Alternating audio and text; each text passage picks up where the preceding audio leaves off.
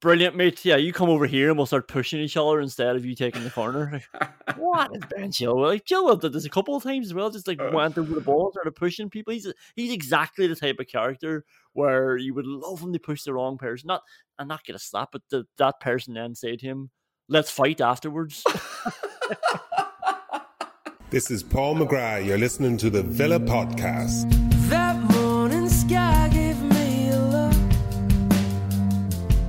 so I left while you were sleeping. That's all it took. Back in the 6th of August, when Jefferson Lerma and Kiefer Moore were wiping the floor with us, did you ever think we'd get to the stage where you're watching Villa 2-0 up away to Chelsea and kind of expecting them to keep scoring? Did you think they'd be 2 points off 6th place, and not only that, full value for it?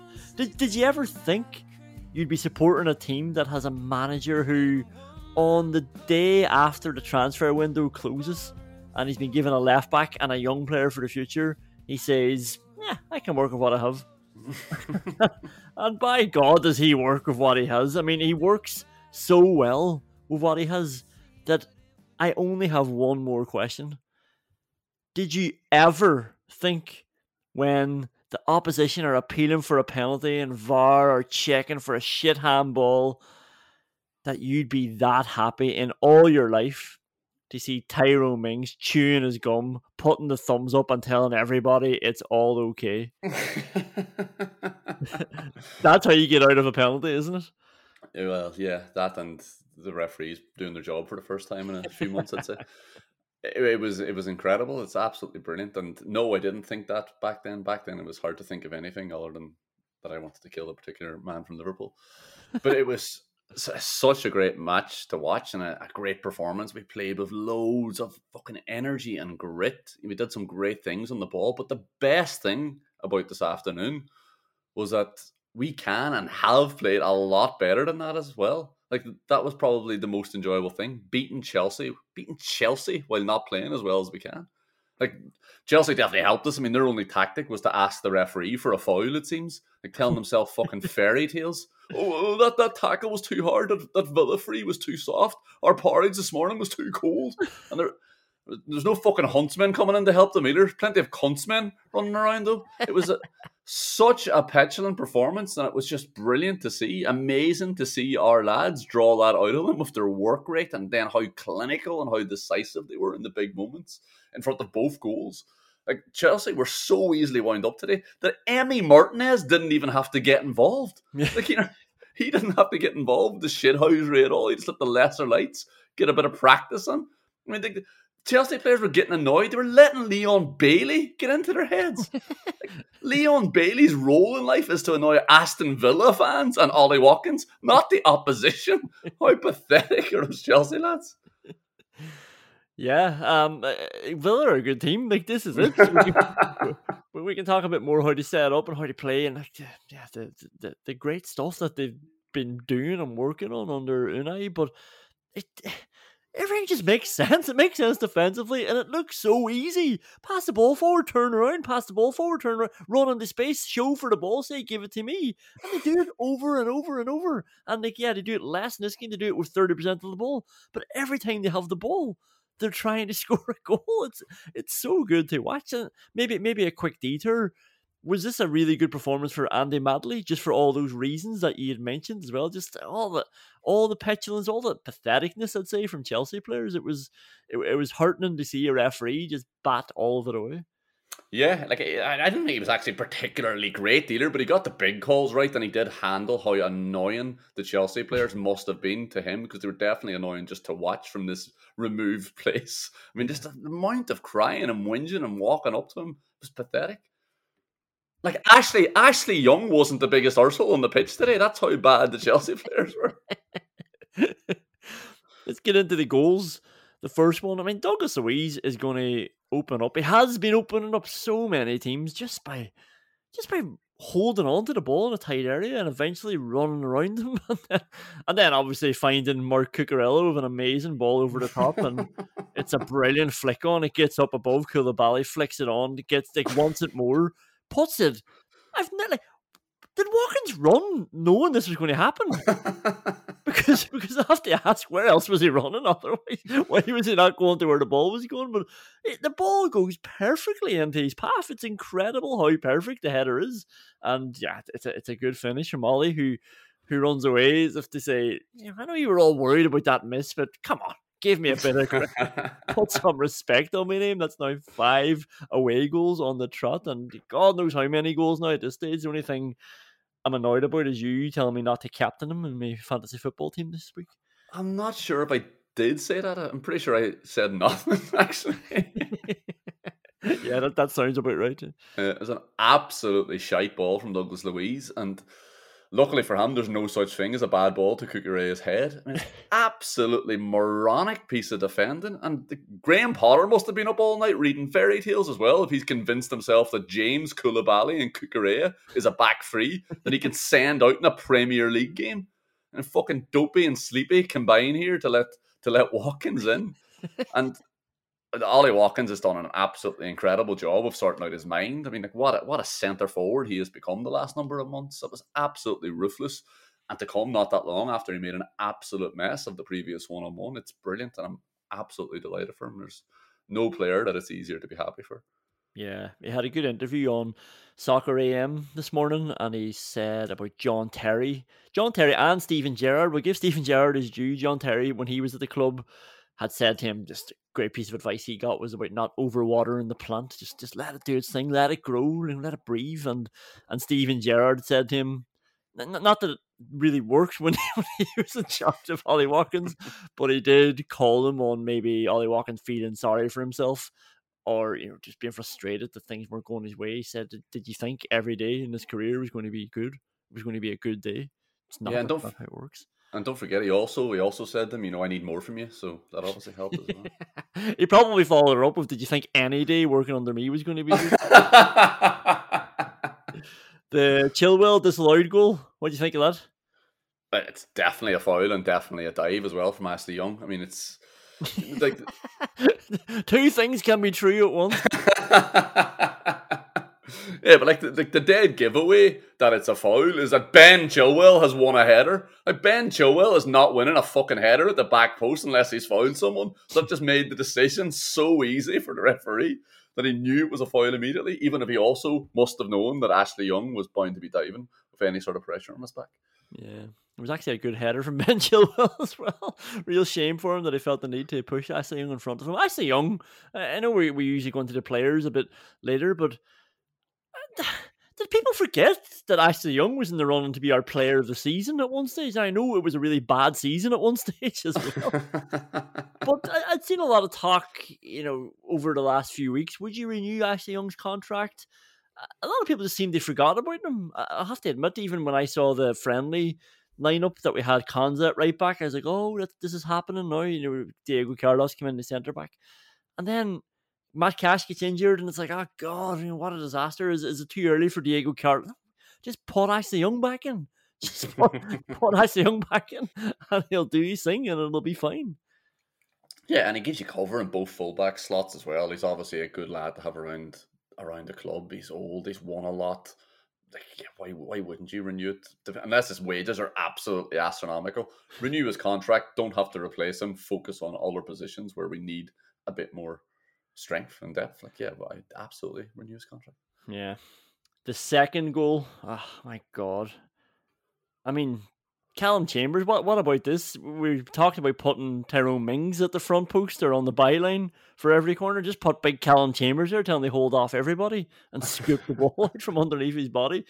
But then we have two questions to ask: did Jacob Ramsey turn down the shot again? Yes, he did. Did John McGinn fucking shoot from range? You better believe he did. I mean, what a strike. The curl on that bad boy with the instep, just curling away from the keeper the whole way into the inside of the side net. It was some strike, and it was so timely from a man who went away and scored with Scotland. And it's isn't it always great when people are away with their international teams probably says a lot about my self-confidence, but when they're away at an international team and they talk about Villa and John McGinn scored a goal and they were chatting him and you're a legend and you're on course to break the Scottish record, and he said, yeah, but I haven't scored in over 40 games at Aston Villa and I come away with Scotland and I score after 18 minutes. Just feels like someone's in the air then when he comes back, and he's playing well anyway. And yeah, what a strike that was. I was out last night and Thursday night as well, and I can't go out two nights in a row without suffering the consequences. My hangovers are kicking in during the night out. I'm so pathetic. But so you can imagine how I was feeling all morning and all afternoon. Like the last thing I needed was a 5:30 kickoff against a big six team just hanging over me all day. And the last thing I would have put money on clearing my hangover was John McGinn having a speculative spank from 25 yards out. But here we are. And that's why Jacob Ramsey doesn't just spank one. Why would he spank one when he can just roll a slightly underhit pass for John McGinn to roll? With John McGinn's track record of shooting from outside the box, that was the obvious choice as well. What a fucking hit, and what an interesting decision to come across his body as well and pull it away from Kepa. It's absolutely delicious. A hangover cure and tonic from Prince Charming. Prince Charming, what a nice way of putting it for the captain of the club. Great victory. We're going to talk about it some more in the award categories, but first we got WhatsApp wins, you see. There's never been a faster or easier way to start your weight loss journey than with PlushCare. PlushCare accepts most insurance plans and gives you online access to board-certified physicians who can prescribe FDA-approved weight loss medications like Wegovy and Zepbound for those who qualify. Take charge of your health and speak with a board-certified physician about a weight loss plan that's right for you. Get started today at PlushCare.com/weight loss. That's PlushCare.com/weight loss. PlushCare.com/weight loss. Everyone knows therapy is great for solving problems, but getting therapy has its own problems too, like finding the right therapist, fitting into their schedule, and of course, the cost. Well, BetterHelp can solve those problems. It's totally online and built around your schedule. It's surprisingly affordable too. Connect with a credentialed therapist by phone, video, or online chat, all from the comfort of your home. Visit BetterHelp.com to learn more and save 10% on your first month. That's BetterHelp, H-E-L-P. Wow. Nice. Yeah. What you're hearing are the sounds of people everywhere putting on Bombas socks, underwear, and T-shirts made from absurdly soft materials that feel like plush clouds. Yeah, that plush. And the best part? For every item you purchase, Bombas donates another to someone facing homelessness. Bombas. Big comfort for everyone. Go to bombas.com/ACAST and use code ACAST for 20% off your first purchase. That's bombas.com/ACAST. Code ACAST. There. I don't think I can find anybody today. I'll go on, Conan, for old time's sake. I am lost for words.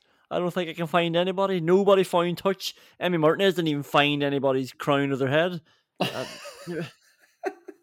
Nothing really stupid. Not like a couple of what the fucks, obviously, that we'll come back to, but nothing fine worthy. It seems like a clean slate. It seems like everybody's getting paid. And you know what? After winning 4 games in 5, after not losing in 5, maybe it's right that every player finally gets paid this week. Well, they all definitely earned it. It was just the effort they put in today as well. But it wouldn't surprise me because we know how much of a maniac he is for work and how detailed his preparation is, getting those rebound nets and all that and having lists put up in his locker. The way Martinez is spreading the ball around now, I wouldn't be surprised if he's been practicing that non-stop, you know, staying in until the fucking floodlights went out in Bodymore. Like, honestly, it's the way he's pinging them out to the fullbacks is completely unrecognisable to the way he was playing the ball previously. You can't drill a ball to somebody with the crown of their head. Like, yeah, well, unless you're Douglas Luiz. Do you remember the one Douglas Luiz tried to play to Jacob Ramsey where it wasn't drilled, but I've never seen a scooped ball go 10 feet into the air and come back down so quickly. There was a midfielder in front of him, Ramsey was the other side, and Douglas Luiz tries to pass it to him, scoops it up over his head, and Ramsey wasn't expecting it, so it went to the, like, another Chelsea player came in then because Ramsey's feet was, he was trying to make space, he was trying to show himself to take a pass off Douglas Luiz, not knowing that Douglas Luiz can do whatever the fuck he wants with the ball. Stay there, I'll get it to you over the guy's head. And then Douglas Luiz complains to Ramsey, like, what were you expecting? It's going to your feet. Stay there. I'll find you. But isn't that incredible that Douglas Luiz can now just pick a man out no matter what else is happening on the pitch? And also our older midfielders are stepping into space to receive the ball. Little did we know that both those things would combine to fuck us over, and were the things we've been calling for the last 2 years. Yeah. Douglas Luiz can now make anything happen, and all our players will all show for the ball in any position. And now it's giving the ball away because they're both in. Yeah, it's hard to think of what's happening. Just John Jones got in touch to say, what's the point of Villa having a free kick on the halfway line and passing it backwards to the keeper? Yeah, Nick, maybe this is worth looking at. Look, it's a long day. We were all going through the emotions of it. When you look back now in hindsight, it's like, is this really that important? Because it turns out now when Villa go back to the keeper, just like you mentioned, the keeper's getting much better with the ball at his feet, and we generally end up switching the play to the other fullback and coming out that side of it, but maybe not from the halfway line. Maybe we do need to embrace our Tony Pulis every so often. But to keep possession, you don't always have to go backwards either. I'm sure there was somebody free, like we said. The players now want the ball. The players are now stepping into space. I'm sure that ball could have been rolled forward to Jacob Ramsey as well. Let's go back. Oh, is that Kante, another player back from a long-term injury against Villa?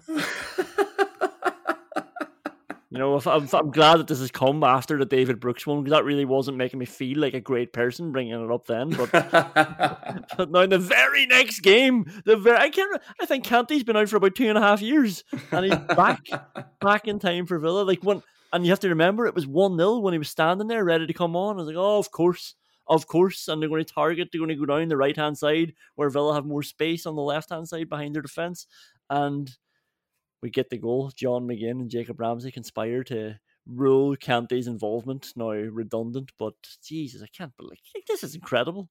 It does seem a bit strange, particularly when it happens 2 weeks in a row.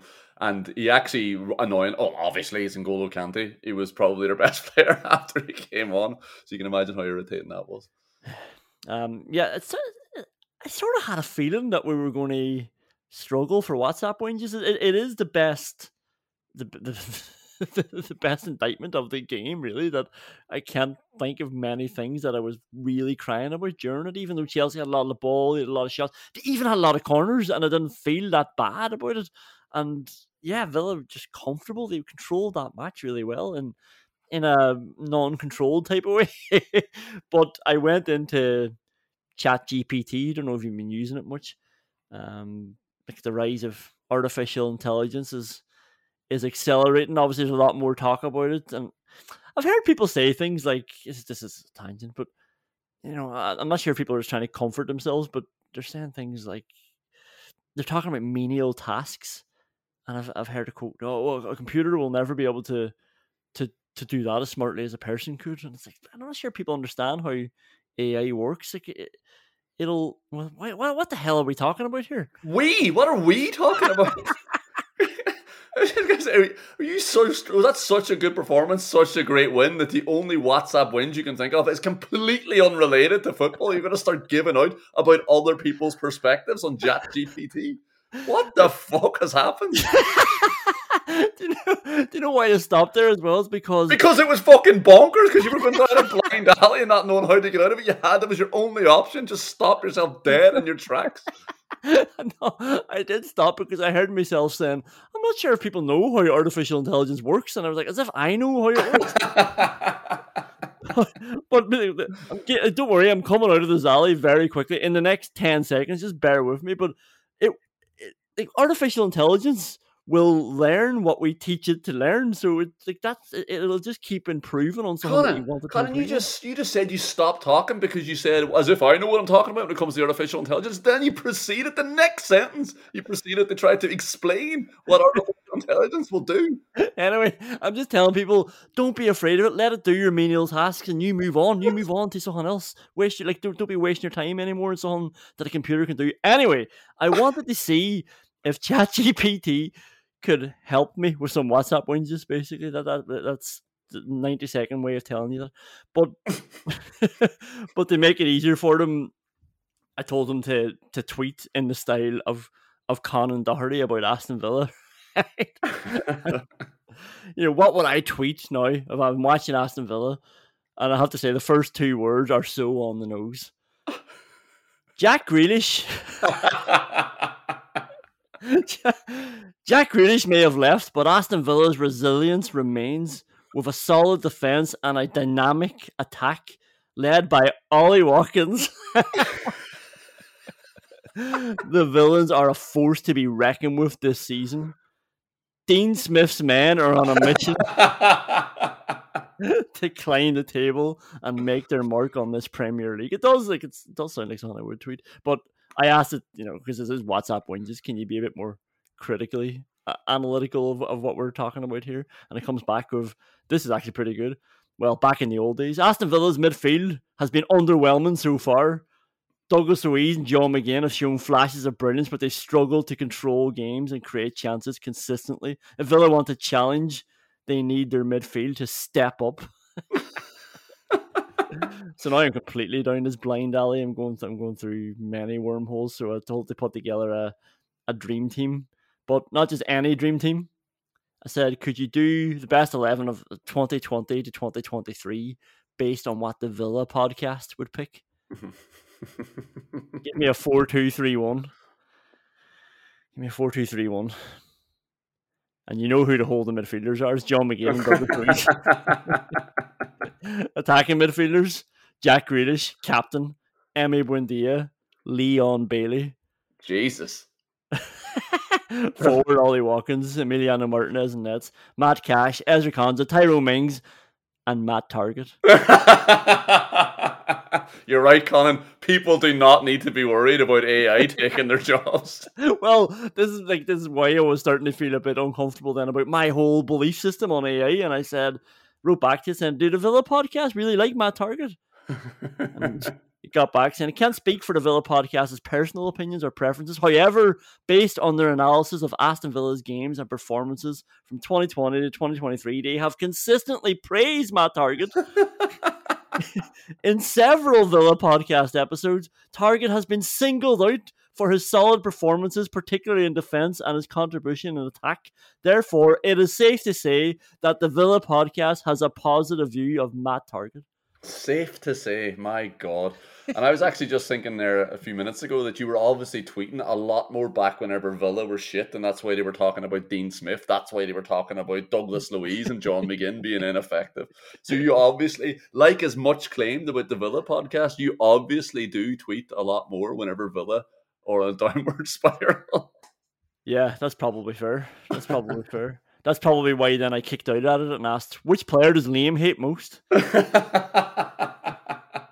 Unfortunately, it didn't give me an answer. It said it doesn't have access to that information or the emotions of the host of the Villa podcast. It said the Villa podcast is a well-respected podcast that provides insightful analysis and commentary on Aston Villa's games and performances, and the hosts maintain a professional and impartial approach to their analysis. Like I said, you can absolutely rule out the idea that AI will be taking people's jobs as to the level of ability it's got. I did write back, are you sure? And I just left it there. I was like, yeah, come on, I'm not going to teach this guy anything today. You just wrote back, are you sure? And then even the Chat GPT was so bored, he didn't respond. Anyway, we'll come back and talk about the game again. See you there.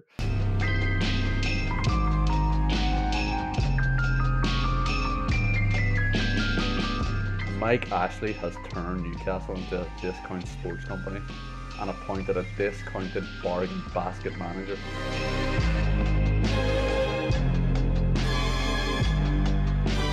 Glenn Roeder, Kenny Dalglish, Sam Allardyce and Steve Bruce.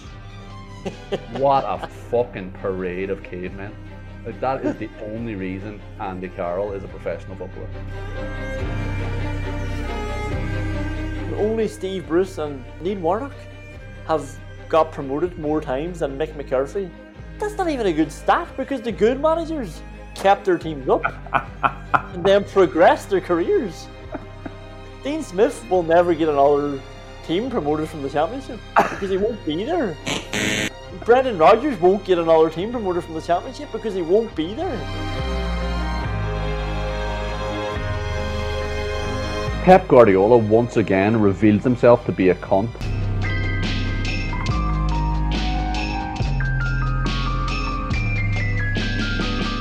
me a fucking favour, as if Jack Grealish needs to go play under Ole Gunnar Solskjaer to progress his career.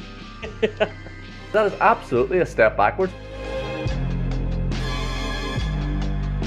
Put this on record, United won't be within 10 points of the title. I genuinely believe that, and I'm not even trying to exaggerate, it's not hyperbole. 3-4 games of bad run, United are out of the title race, like that, and that will happen to them, that will definitely happen to them. What gets Sean Dyche out of bed in the morning? Like, how does he do it? Imagine how exciting a job that would be. Imagine coming home and saying to your partner, I got a new job! I'm a football manager! And then going out and doing that with it? What a waste of time!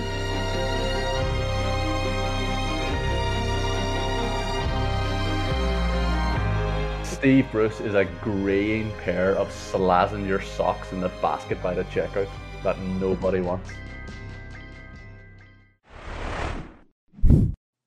I think what sums up Chelsea's performance most is that the Emi Martinez is Ronaldo not hitting it. Shithousery award is back. Chelsea have let it come back, and there's only one place to start. It's obviously Emi Martinez. It's always Emi Martinez. Kicking that ball off Havertz. I mean, that talk about having somebody on a string. Like, just come into my lair here. You keep coming up here and see what happens. Bang, kick the ball off you. And remember, I think I just look at it so fondly from the offset this time, because remember it happened against Newcastle last year? Did Wilson almost score? And I remember thinking, oh, I don't like that. And you were like, it just knows the rules. That you can't do that. You can't take the ball off a goalkeeper when he's kicking it. Yeah. And I was looking to slag Emi Martinez, but from I've learned very much like an AI model. I was looking at this thinking, that's brilliant. He was wasting enough time as it was, and then he just deliberately kicked it off him knowing he would get a free kick. I can't believe I actually, at the start of the podcast there, suggested for a moment that Emi Martinez didn't have to get involved in the shithouse. Of course he got involved in the shithouse. And the best thing about that, like he always does as well, he knows he can then waste the time afterwards as well complaining about it. You'll always get an extra 30 seconds of time wasted in there. It's amazing. And Kai Havertz, I mean, Christ almighty, when are Chelsea going? How is he Chelsea centre forward? I know we said this after they spent 600 million quid. How has Kai Havertz ended up as Chelsea centre forward? Like, have you ever seen anybody less threatening on a football pitch? Even the way he just mopes around. It's incredible. And this guy was so well thought of. Like, you know, he was expected to be this brilliant attacking midfielder in the style of someone like, you know, Valverde or something like that, just power from the middle. But Christ, this guy couldn't have less power. He couldn't be less dynamic on the pitch. It's unbelievable. He's a joke. It's weird as well, because it's not like he plays the Firmino role, like which he could do now with Joao Felix, who does look threatening, just to the left of him, going for it. Get out of his way. He doesn't seem to compliment him in any way. He's actually trying to play as a spearhead. Like, you know, as a round spearhead, basically. He's a round head leading the Chelsea attack. Yeah, and like, but it's even just the fact that he just doesn't look bothered. Maybe that's just his language style as well, and I'm overemphasizing it because he's so annoying whenever he's on the pitch. But he doesn't look remotely threatening, and it's incredible that, what's this now? 2 managers in a row have tried to put him as a centre forward, and there must be better options at the club. There must be different ways to try to play than to just have him as your spearhead. It's bonkers.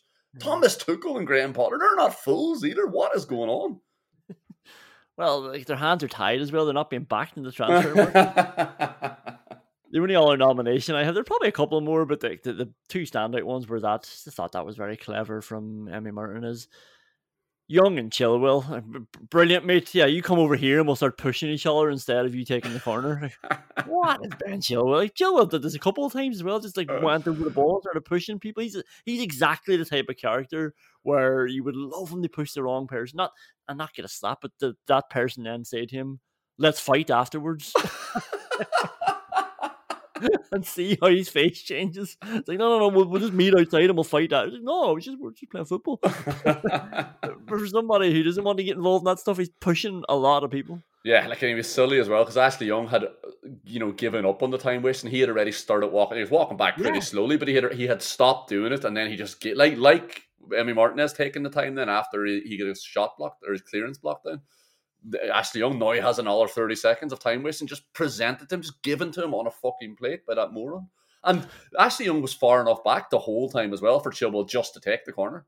Like, Ashley Young wasn't really in his way. He could have just taken the corner. Idiot. Yeah. I think Emi Martinez has to win, though, because the Young shithousery was all down to Chilwell. Maybe Chilwell gets an honorary win for this one, but I think it has to go to Martinez. Only right that it would go to Martinez. The Ronnie Rosenthal Award. Let's talk about your boy Jacob Ramsey against my boy Ollie Watkins. What's the problem with each other?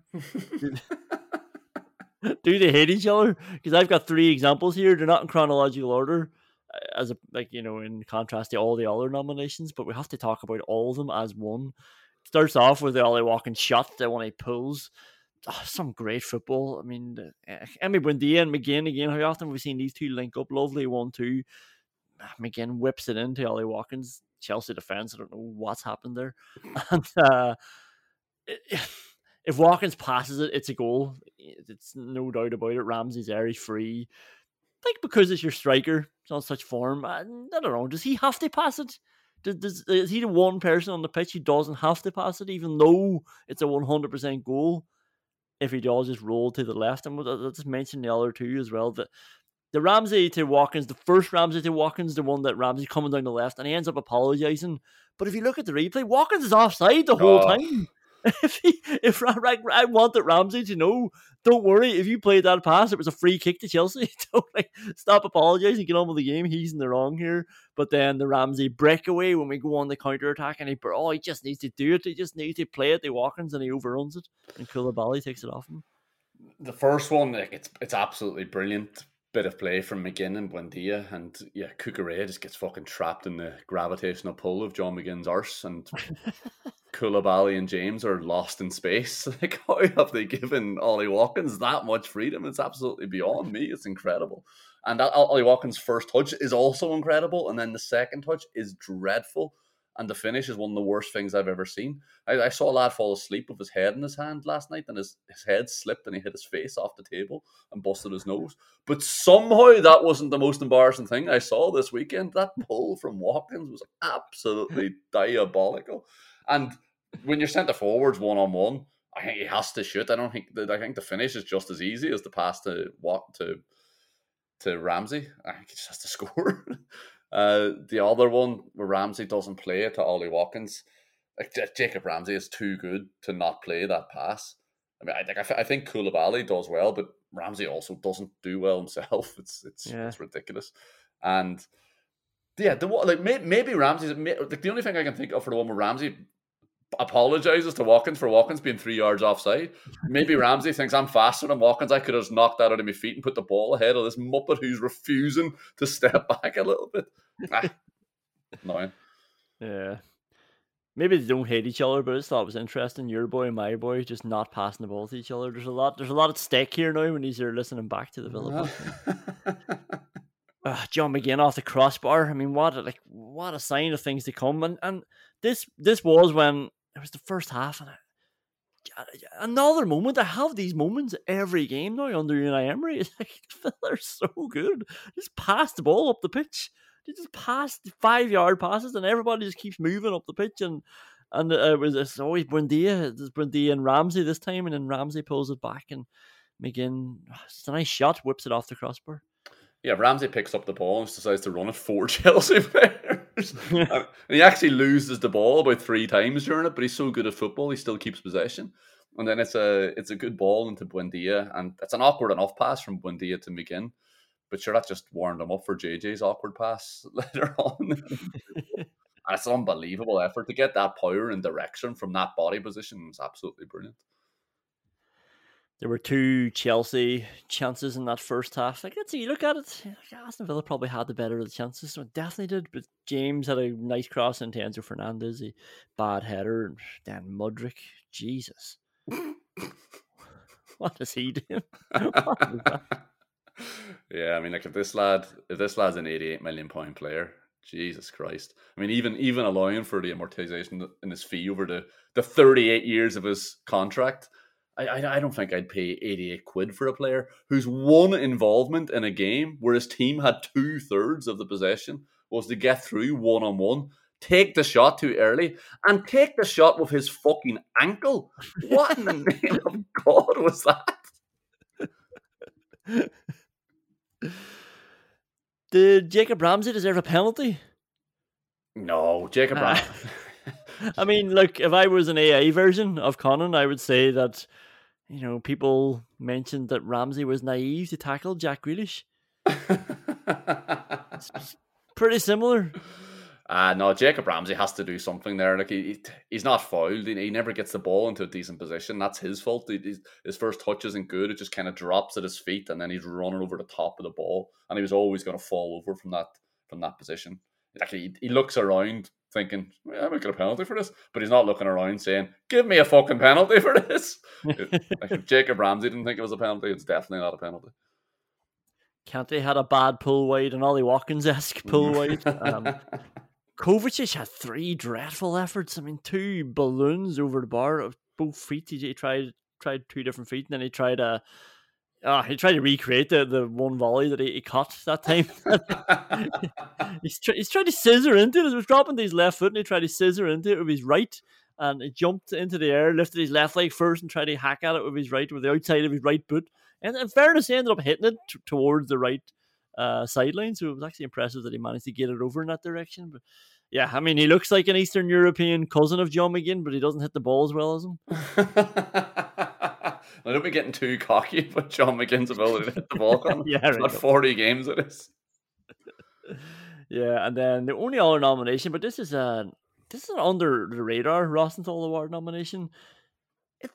Leon Bailey, he gets inside. Enzo Fernandez has obviously never seen Leon Bailey play before. He comes steaming back. Bailey says, cheers, mate. Come on to my left foot now because of that. And he's got so much time. He's got so much room. The room's in front of him. There's room further inside if he wants to keep going on to his left. Why is he hitting the ball like that? He's hitting it so early. He's hitting it from behind himself. He's trying to pull it out from behind. No, he's got so much space. In fairness, he caught it well from the way he had to hit the ball. Oh, where the ball he caught it too well, did he? Is that what you were going to say? I was going to say, in fairness, it went flying wide rather than just tamely wide. But Jesus, he could have done way better there. Ah, yeah, you've called it spot on. Like too early and too fucking wild, too erratic. It was madness. He had so much space to move into, and he had so much space to hit the ball as well. There was no Chelsea defender in front of him. He could have just placed that ball. It's not like he had to whip it around anybody. And the only thing you would say about Enzo Fernandez is maybe he actually just knows how dangerous Leon Bailey is on his right foot, so he was just really worried about that. Yeah, right enough. Every time he goes on to his left, they don't score, so I'll just watch his right hand. And he was proven right.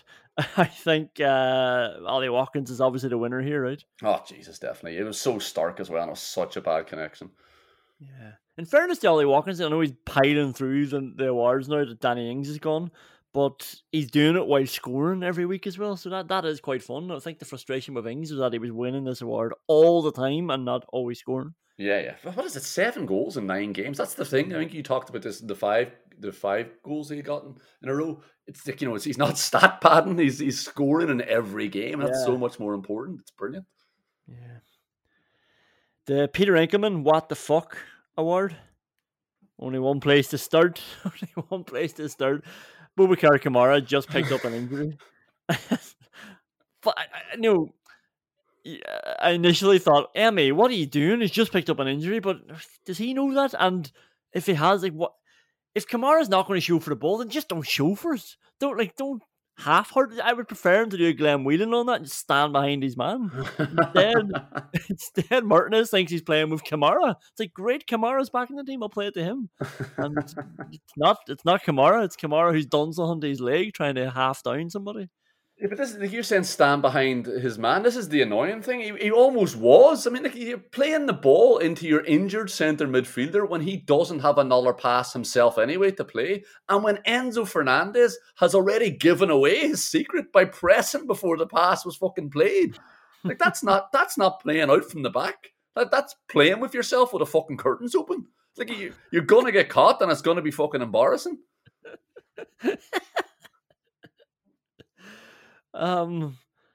Tyrone Mings was that one trying to start a counter attack. I mean, Tyrone Mings doesn't always need to be launching our counter attacks for us, our big centre half. And then Ezri Konsa. I mean, what was this? What the hell was that?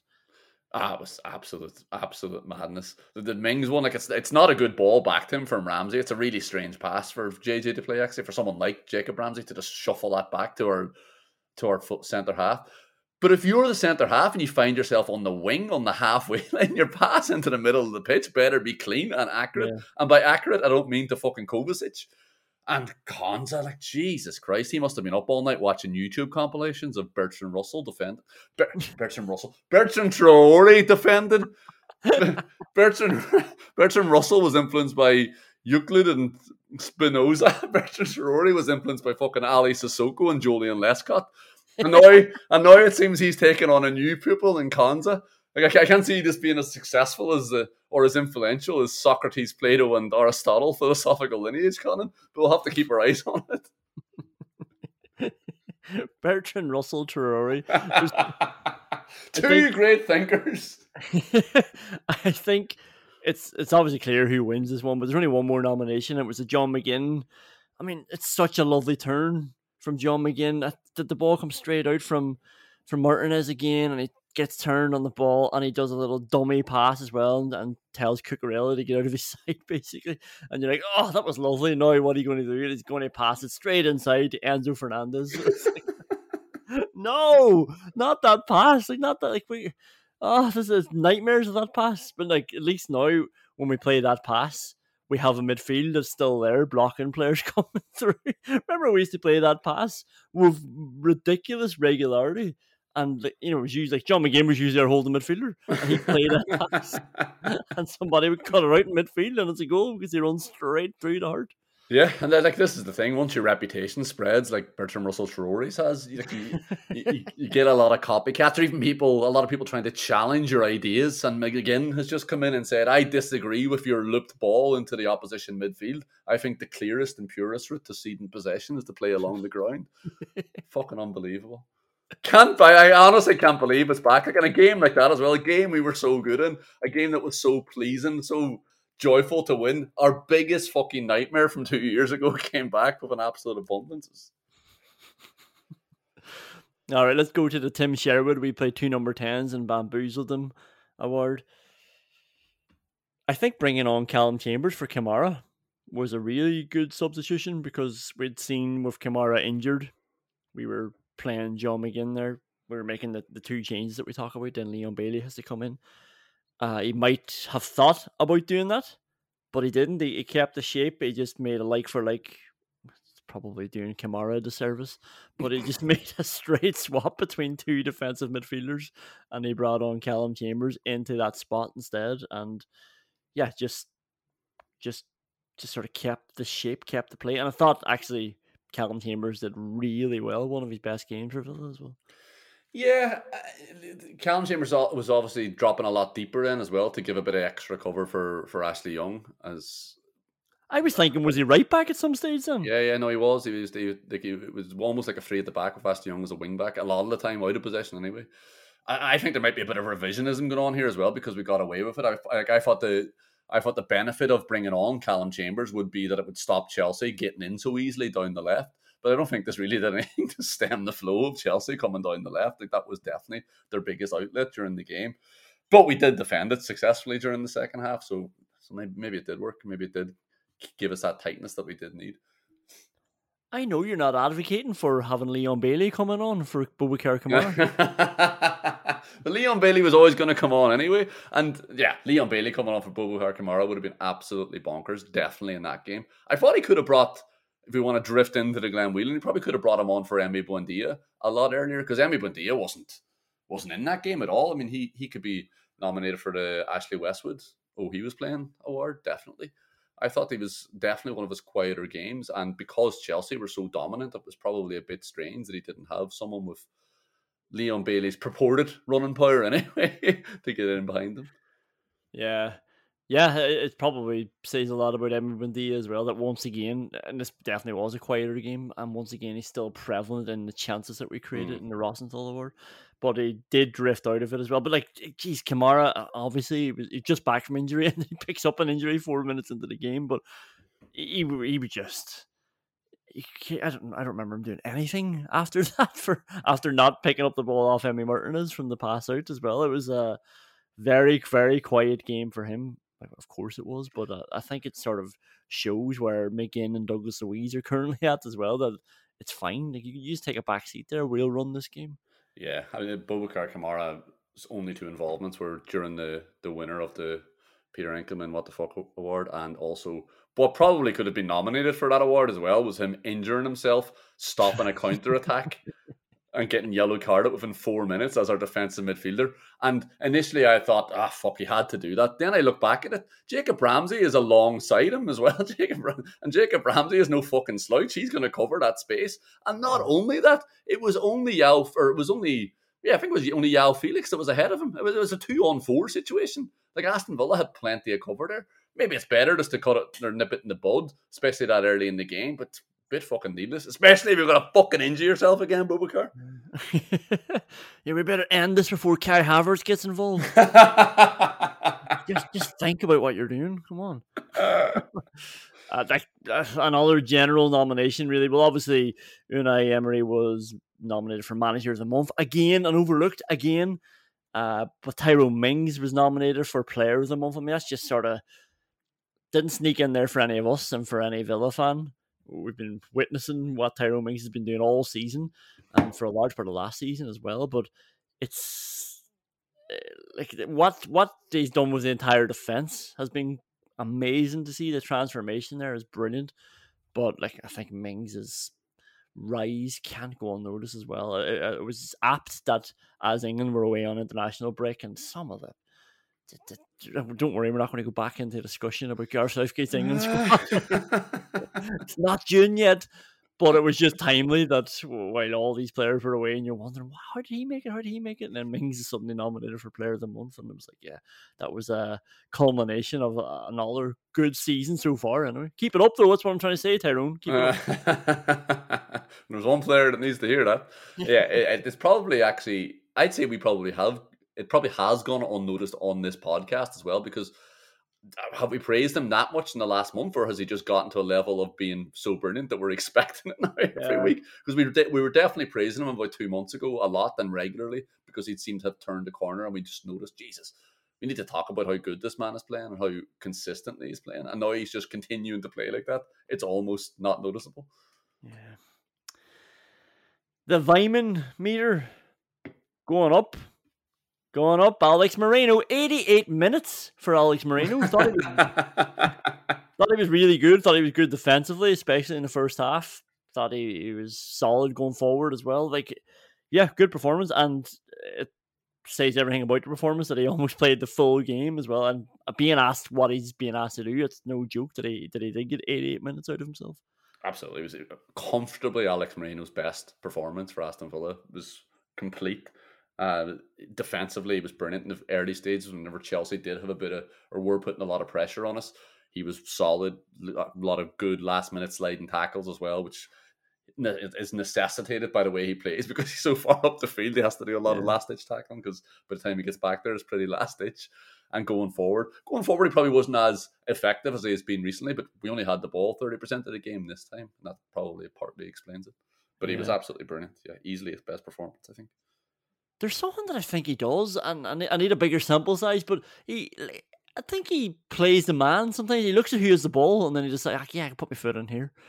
A really good trade. If you think about Tyrone Mings had to make a cover over on the right-hand side when we were supposed to be playing Callum Chambers and Ashley Young. Don't know where they were, but Mings was over on the right-hand side, and it was Enzo Fernandez picked the ball up, and then Mings is backing off like it was Joao Felix. It was like, just step into him. So like, he's not going to burn you. If he does get around you, he'll catch him up again. But I think Alex Moreno in that situation would just do a Matt Cash tackle on. Like, he does. He is fond of that one in the box in the first half. I was like, Jesus Christ. But it was a brilliant tackle. It was tough. And he won a goal kick from it, actually. And it just, I feel like that was the difference as well. And just, again, speaking very highly of him, because I feel like the Villa players were just wanted it way more. Like, you always hear these stories of players when they're talking about older games, and it's, I know we're not going to be talking about this game in years to come, but they say, I just knew, I knew from the look in their eye, I knew from the way they were in the first tackle. Something like that as well sets the tone, but it was so clear to me that Chelsea were lethargic, and these boys were just mad for it. I feel like the Villa players were just wanted the ball way more than all these Chelsea players. The one where Reece James is complaining to Ramsey, and he's trying to sort of appeal to him, come on, stop being a dick. And Ramsey's standing there, arms out, just what? Like, you know, we're not pals anymore, friend. We're here to win. We're here to take the points off you. I just feel like I was lying through the team, and that Marino tackle made me think of it there. There's no substitute for aggression and being up for it. Like, especially at this level when, like, Chelsea obviously have a bigger, deeper squad of probably slightly higher quality players.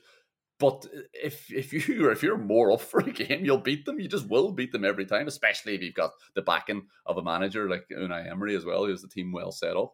But that's what I started off by saying. That was the most remarkable thing about this game. It was the grit. It was the passion. It was the last-ditch tackles, the mad for it blocks. Like, everybody just swarming into the box whenever Chelsea had a chance. The amount of times like the Villa had completely choked up their own box with players back there was incredible. And it wasn't just people standing around like spare dildos. It was people diving in front of the ball.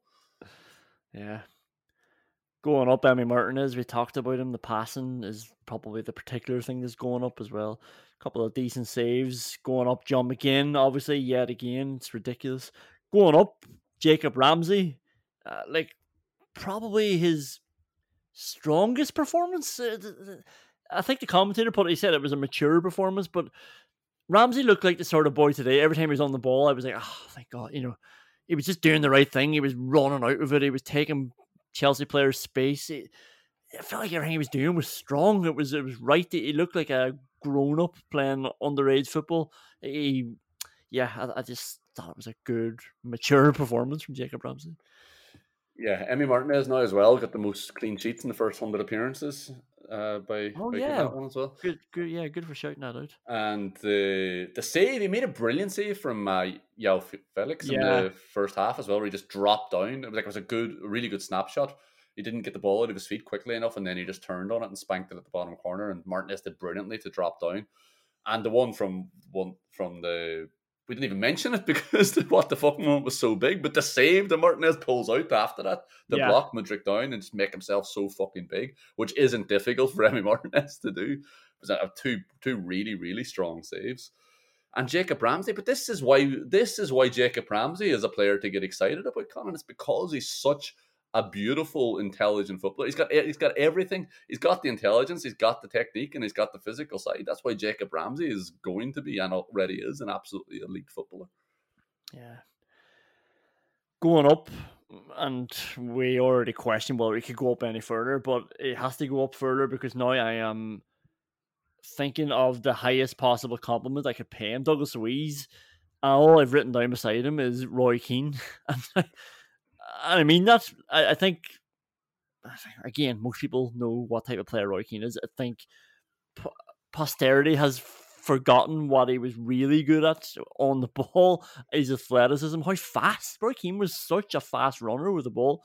He'd run into space in so many tight areas when players in defence had the ball. He would just be like, put it in front of me there and I'll take it off you. Douglas Luiz is doing this over and over. Now, the way he's bringing the ball from defence into attack is reminding me of Roy Keane. It's, I can't say anything higher about anybody, but this is the level of performance that he's at. He's been unbelievable, yeah, absolutely incredibly consistent and absolutely exactly what we needed in the team as well. It's just so frustrating that it's taken him this long to get there. But that's the thing about Douglas Luiz. You forget how young he is for a centre midfielder as well. I mean, he's a young man and he's playing remarkably intelligently now, but it's the demand on the ball that is the big thing. It's the stepping into space. He's playing so cleverly. He looks like he's too good for it sometimes.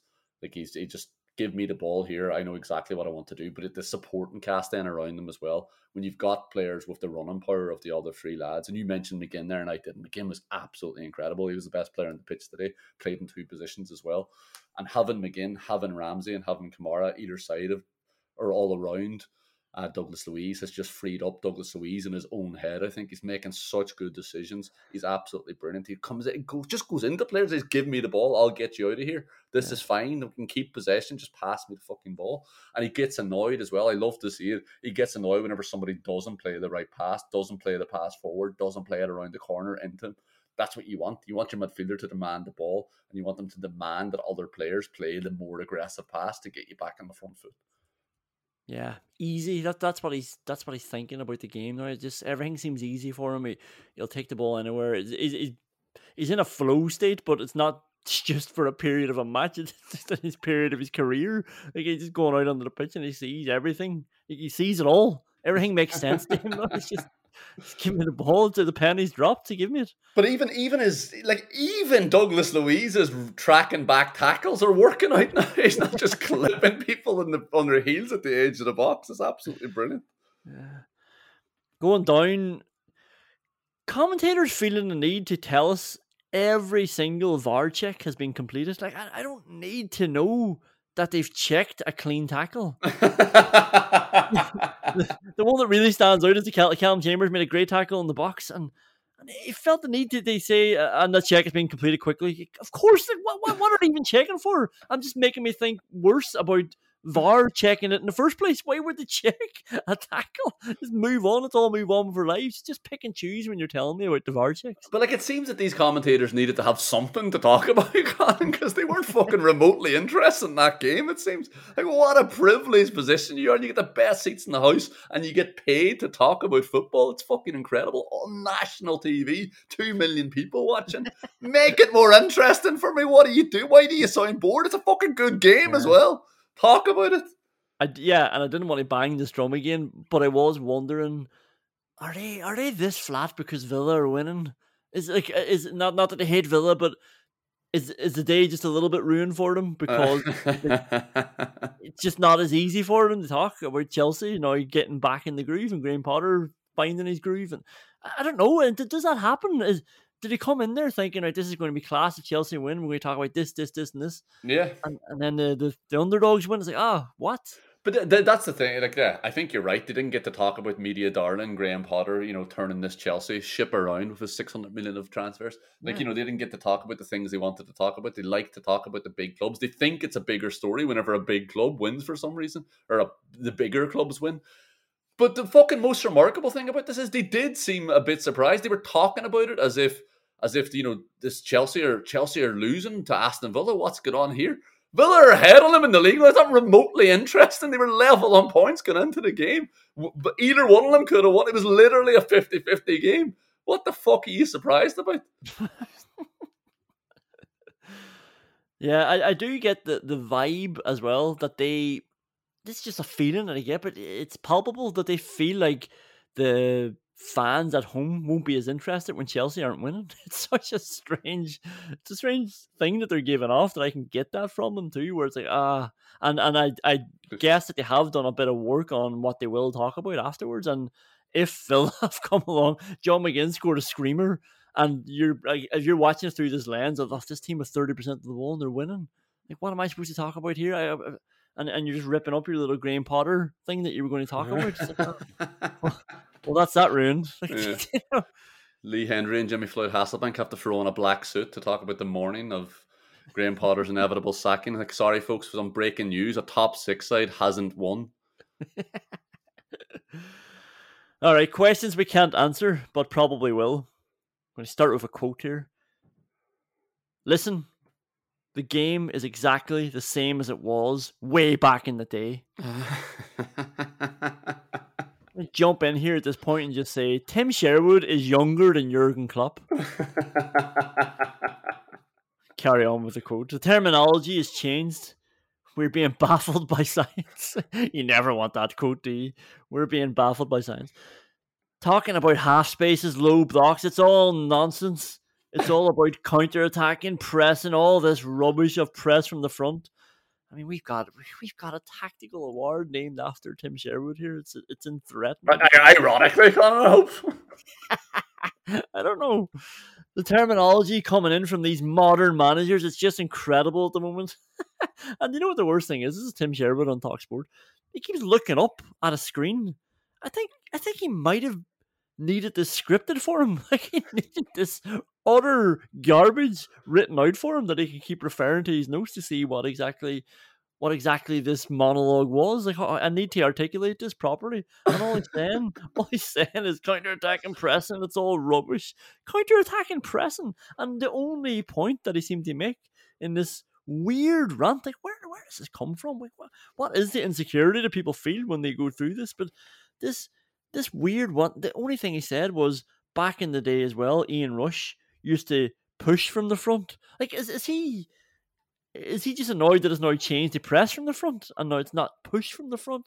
And also, why does he keep saying back in the day? He's a 54-year-old man. He was a manager 8 years ago. He was still managing Aston Villa in the Premier League this time 8 years ago. He was actually guiding him to safety in the Premier League. He was on the way to taking him to Wembley. Don't get me started. Wait, how did he come this far so quickly? I was wondering why you sent me on these clips, and I obviously should have realised what it was. Initially, I just thought it was your weird fetishization of Tim Sherwood, which you almost just revealed there again. The excitement in your voice when you talked about him keeping Aston Villa up. It's absolutely, utterly bizarre. It's crazy, and I honestly think you should seek professional help. But baffling you with science. I mean, he was largely talking about words and language, like words he didn't understand. And it appears we can add science to the list of words that Tim Sherwood doesn't understand as well. And who is baffled apart from him? Like nothing he mentioned was remotely confusing if you watch football. Like, and of course, things have changed and adapted for currently employed managers, because if you don't try to innovate, it's very fucking easy for the opposition to work out what you're doing. Like much like it was very easy to figure out what tactics Tim was doing, no matter how many number 10s he played. But yes, the fundamentals haven't changed, Tim. We get you. Like everyone has to work their socks off, exploit space, and attack quickly when you win the ball back. But all of those things have changed. The approaches to how those things are executed have evolved, obviously, or you just not be able to execute them anymore. They've evolved so that it can continue to happen. But yes, the fundamentals are there, Tim. Grand. Football hasn't changed. The world isn't against you. It's fucking grand. And there's another one there where he's talking about all you have to do is get on the training pitch, get the best out of your players, and eventually you'll win. Like, he's right. Aston Villa would have eventually started winning under Tim Sherwood if we gave him long enough, because they would have been playing in the fucking championship against worse opposition. I know we ended up there anyway, but that's because we replaced him with a man whose principles were get on the training pitch, go like this, and eventually you'll get relegated. You could probably track the lifetime of supporting Aston Villa in how many times I've said to you, would you just get Tim back in? Because it definitely happened in the championship. I said he would be a perfect manager. I remember that, saying he would definitely get Villa promoted. And it's happened again in the Premier League. I think it might have been under Dean Smith, where I thought these players are good enough. They just need the feel good factor. The feel good factor. Who am I to slag Tim Sherwood? Yeah, well, that's true as well. And this is definitely going to change the AI-generated answers about the Aston Villa podcast now. But now that you've revealed that you wanted Tim Sherwood back in, the Aston Villa podcast is an analytic. Is it fuck? Well, thanks a million for listening. Great reaction to the last episode, actually, just in terms of the amount of people listening as well. So really appreciate anybody's been sharing it on. It really does help, like I always say. So please do keep sharing it on. We're really enjoying it, and we really enjoy having you here. So always get in touch with us on Twitter as well, or on Instagram. We're on Gmail, thevillapodcast@gmail.com. Thanks again. We are very much up and running. We're well past up and running, but the Unai Emery era is up and running. Remember, we got very excited there a while back, where it was like, Jesus, Villa could actually qualify for Europe, and then we lost 3 games in a row. Maybe I won't just get too carried away this time, but let's just all quietly enjoy this. This is going really, really well. See you later. And I won't wait, or I'll never get on. Hi, I'm Daniel, founder of Pretty Litter. Cats and cat owners deserve better than any old-fashioned litter. That's why I teamed up with scientists and veterinarians to create Pretty Litter. Its innovative crystal formula has superior odor control and weighs up to 80% less than clay litter. Pretty Litter even monitors health by changing colors to help detect early signs of potential illness. It's the world's smartest kitty litter. Go to prettylitter.com and use code ACAST for 20% off your first order and a free cat toy. Terms and conditions apply. See site for details.